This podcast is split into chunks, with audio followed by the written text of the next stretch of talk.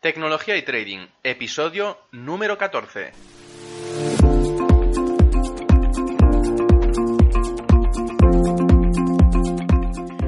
Buenos días a todos, bienvenidos un día más a este podcast y canal donde tratamos todo lo relacionado con el trading, la tecnología y la combinación de los dos, el fintech. Tratamos temas comunes e interesantes, eh, pero vamos más allá, técnicas, estrategias y explicaciones de todo tipo en este mundo tan apasionante y que tanta gente desconoce. Por eso y por muchas cosas más, solo puedo desearos Bienvenidos a Tecnología y Trading. Día 15 de diciembre, a 10 días de Navidad, y haciendo espacio en el estómago, seguimos repasando los diferentes activos financieros para operar con el trading. Hoy toca explicar qué son las acciones, tanto españolas, americanas, europeas o de forma genérica, da igual. Explicaré con algunos ejemplos qué son, cuándo se usan y por qué. Así que sin más dilación, vamos allá. Bien, pues las acciones, este activo tan famoso entre la mayoría de las personas que, que no conocen otros productos financieros, es debido a que mucha gente invierte en ellas o conoce a alguien que, lo ha hecho. Una acción de bolsa es la condición de tener parte de una empresa a proporción de las acciones que tienen y por tanto le otorgan unos derechos concretos. Al final todas las empresas tienen un capital social y está constituido por un número concreto de acciones. Estas acciones pueden crecer si se hace una ampliación de capital, pero en definitiva todas las acciones tienen el mismo valor y por tanto el mismo beneficio y el mismo dividendo. Si quieres tener más parte de una empresa, por el motivo que sea, simplemente pues, puedes comprar más acciones para tener más, pero al final cada una de estas acciones vale exactamente lo mismo que las otras. Una empresa como Inditex, por ejemplo, la cual tiene acciones divididas entre muchísimos participantes, tiene como accionista principal, a, Amancio Ortega y su familia. Como ya sabemos, esto hace que, que si tú compras una acción de Inditex tengas el mismo valor, beneficio, que una acción de las muchísimas que tiene Amancio Ortega. Eh, las acciones son famosas por muchos motivos, pero por enumerar entre, entre unos cuantos son. La primera de todas es que está al alcance de todos. Ahora mismo estamos en un momento que existen centenares de intermediarios financieros, de brokers, que nos permiten abrir cuentas alrededor del mundo y que nos permiten operar para poder negociar en diferentes mercados y por tanto en diferentes acciones de empresas. Ahora mismo puedo ir a mi broker y comprar tantas acciones eh, alemanas como españolas como americanas. Broker como un banco, da igual, es decir, un intermediario financiero que te permita hacerlo. El único impedimento que, puedo tener es mi propio capital. De poder hacerlo, puedo hacerlo en cualquier sitio a través del móvil o a través de cualquier ordenador o de forma presencial si vas al banco directamente. De poder hacerlo, puedo hacerlo, es decir, que es fácil. No hay requisitos mínimos ni nada, no te piden conocimientos de ningún tipo y por tanto, y, por ejemplo, y sin ir más lejos, cuando yo era menor de edad, bajo la supervisión de mi padre, puse dinero en un fondo de inversión de un banco español, esperando una rentabilidad. Esa rentabilidad llegó al cabo del tiempo, pero como no tenía ni prisa ni necesitaba el dinero, me fue bien entender que para poder sacar el beneficio en este tipo de activo, a veces tenemos que esperar a un momento idóneo, sin prisas. Es, es, una de las características que, bueno, que viene intrínseca a veces en, las acciones. Bien, otra de las, otra de las características que, que, recalcamos es que permite una diversificación rápida y escalada. Imaginemos que compramos acciones de empresas tecnológicas. Si el resultado no es tan bueno como esperaba o que no me gusta la tipología, es tan fácil y rápido como acudir al intermediario, tanto sea al broker o al banco, como decíamos, que lo está llevando y decirle que lo venda y que vamos a otro sector, que, saque más rentabilidad. Así de fácil. A la vez, si quieres estar en varios sectores a la vez, puedes estarlo sin ningún tipo de problema. Puedes estar diversificando entre diferentes empresas y, sectores. Es decir, puede estar entre los sectores de tecnológicos como los sectores farmacéuticos, por ejemplo.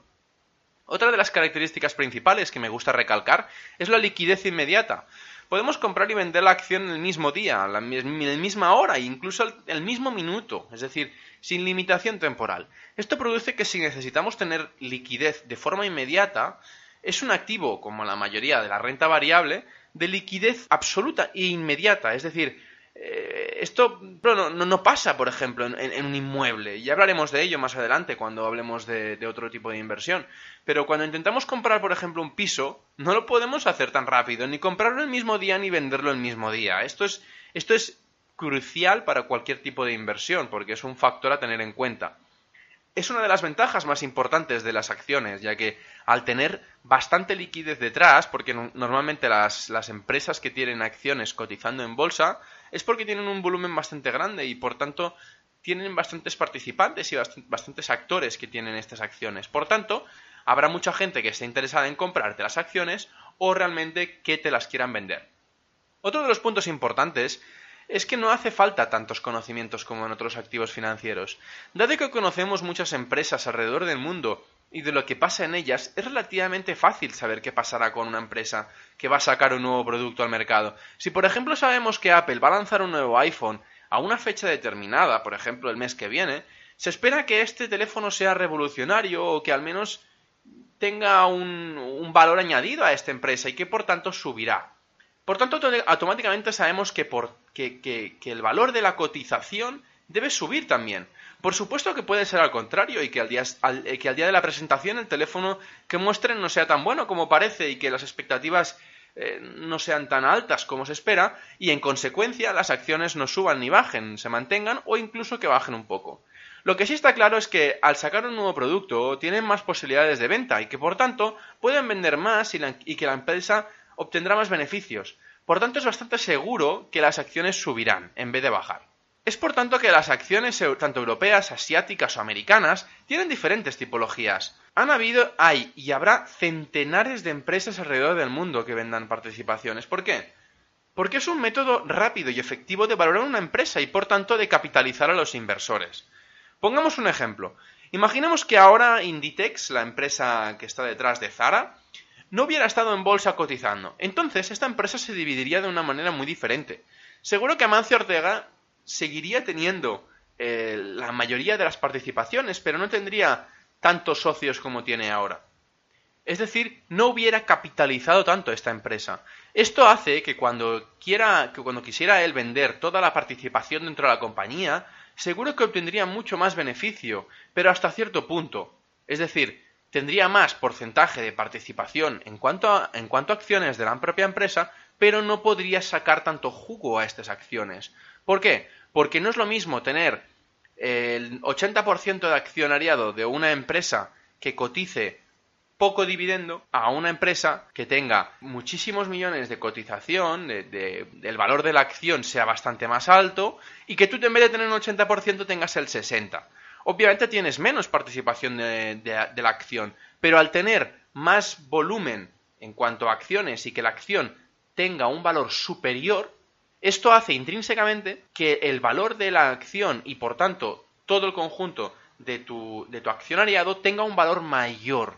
En cambio, en la, realidad, y como está cotizando ahora mismo, podemos saber que si ahora el dueño de Index vende toda la participación de su empresa en bolsa, el resto de participantes o incluso el mismo, los mismos centenares de socios que tienen ahora le comprarían las acciones de que él, no quiere. Esto hace que al tener más actores en el mercado puede deshacerse, entre comillas, de estas acciones, liquidarlas, es decir, obtener dinero a cambio de ellas. Por tanto, monetizaría de manera rápida y directa estas acciones, a diferencia de no estar cotizando, que como decíamos antes, eh, si somos tres personas en, una misma empresa, yo tengo el 80% de, de esta empresa, sí que puedo venderla y obtener un beneficio, porque a nivel de acción tengo la mayoría. Pero, ¿cuánto vale el valor de cada acción? Será mucho menor que si está cotizando, porque hay muchos menos actores en el mercado y mucho dinero, eh, mucho más dinero por acción. Esto, si nos fijamos, siempre pasa con las empresas grandes. Llega un punto concreto que al final, a la larga, si la empresa va bien y va creciendo, el paso natural en algún momento es salir a bolsa. Por muchos motivos y sobre todo porque si el crecimiento que tienes fuera de la cotización es alto, cuando cotices, el precio de la acción subirá y por tanto obtendrás más beneficio haciendo lo mismo. Es decir, si, Apple no estuviera cotizando y tuviera un valor de empresa determinado, vamos a poner el caso, que no es, no es un caso real, pero vamos a poner números redondos, que fuera de mil millones de dólares, automáticamente cuando sacara un nuevo producto al mercado, un iPhone, un MacBook o otro producto concreto, el precio de la acción interno, es decir, ya que no cotiza, pongamos el ejemplo de que no cotiza, el precio de la, de la acción interna subirá. ¿Por qué? Porque el valor de la empresa dejará de, valer mil millones y valdrá un nuevo valor, mil doscientos millones, por ejemplo, de dólares. ¿Qué pasa? Que no se puede valorar. Eso es un hándicap. No se puede valorar cuánto cuesta una empresa o cuánto vale, qué valor tiene esta propia empresa. En cambio, si cotizas en bolsa, tienes varias ventajas, como decíamos, que tú tienes la posibilidad de valorar la empresa, porque todos los participantes de, esta, esta compañía, de esta empresa, ya le ponen un propio valor. Aparte, cuando se saque un nuevo producto, como sabes que revalorizará la empresa, al menos es lo que todas las empresas esperan, este propio producto hará que las acciones de la misma crezcan y por tanto suba el propio valor. Ya veremos más explícitamente qué pasa en las salidas de bolsa y que recordemos que, bueno, cuando sale esa bolsa, eh, cualquier empresa eh, pasas de estar de un mercado primario, pasan de la salida a bolsa a cotizar y estar cotizando durante, durante el tiempo que, transcurre. ¿no? Es el ejemplo, por ejemplo, de Facebook, sin ir más lejos. Analizaremos qué, hace falta también eh, y sobre todo lo que pasa después de su salida. Es decir, que, cuando una empresa se necesita salir a bolsa, ¿qué se necesita? ¿Qué, qué requisitos pide, pide, por ejemplo, la CNMV en el caso de España o, en la bolsa americana o en la bolsa alemana? Esto lo, veremos más, más explícitamente y veremos qué consecuencias han tenido. Pondremos ejemplos, como a mí me gusta mucho poner el, el ejemplo de Facebook, porque fue una salida de la bolsa bastante característica, ¿no? Y que, y que explica bastantes cosas. Lo veremos en un podcast por separado y, creo que, irá muy bien repasarlo. Esto lo haremos en los episodios siguientes y es como decía los últimos podcasts, ya que hoy estamos repasando los diferentes activos a vista de pájaro para poder después ir desmenuzando y poder adentrándome en ellos. Sin prisas pero sin pausa, vaya. Lo que al final hago es eh, ir recalcando y poder diferenciar entre ellos para poder así saber qué, es lo mejor eh, en actuación cuando tenemos un capital o cuando tenemos otro, o cuando queremos empezar en el tema del trading o cuando queremos seguir eh, en otro tipo de activo financiero que nos guste más. Por eso los pongo todos encima de la mesa y a partir de ahí cada uno que escoja que escoja el, que toque. A mí personalmente las acciones las encuentro eh, un poquito lentas en cuanto a, operativa.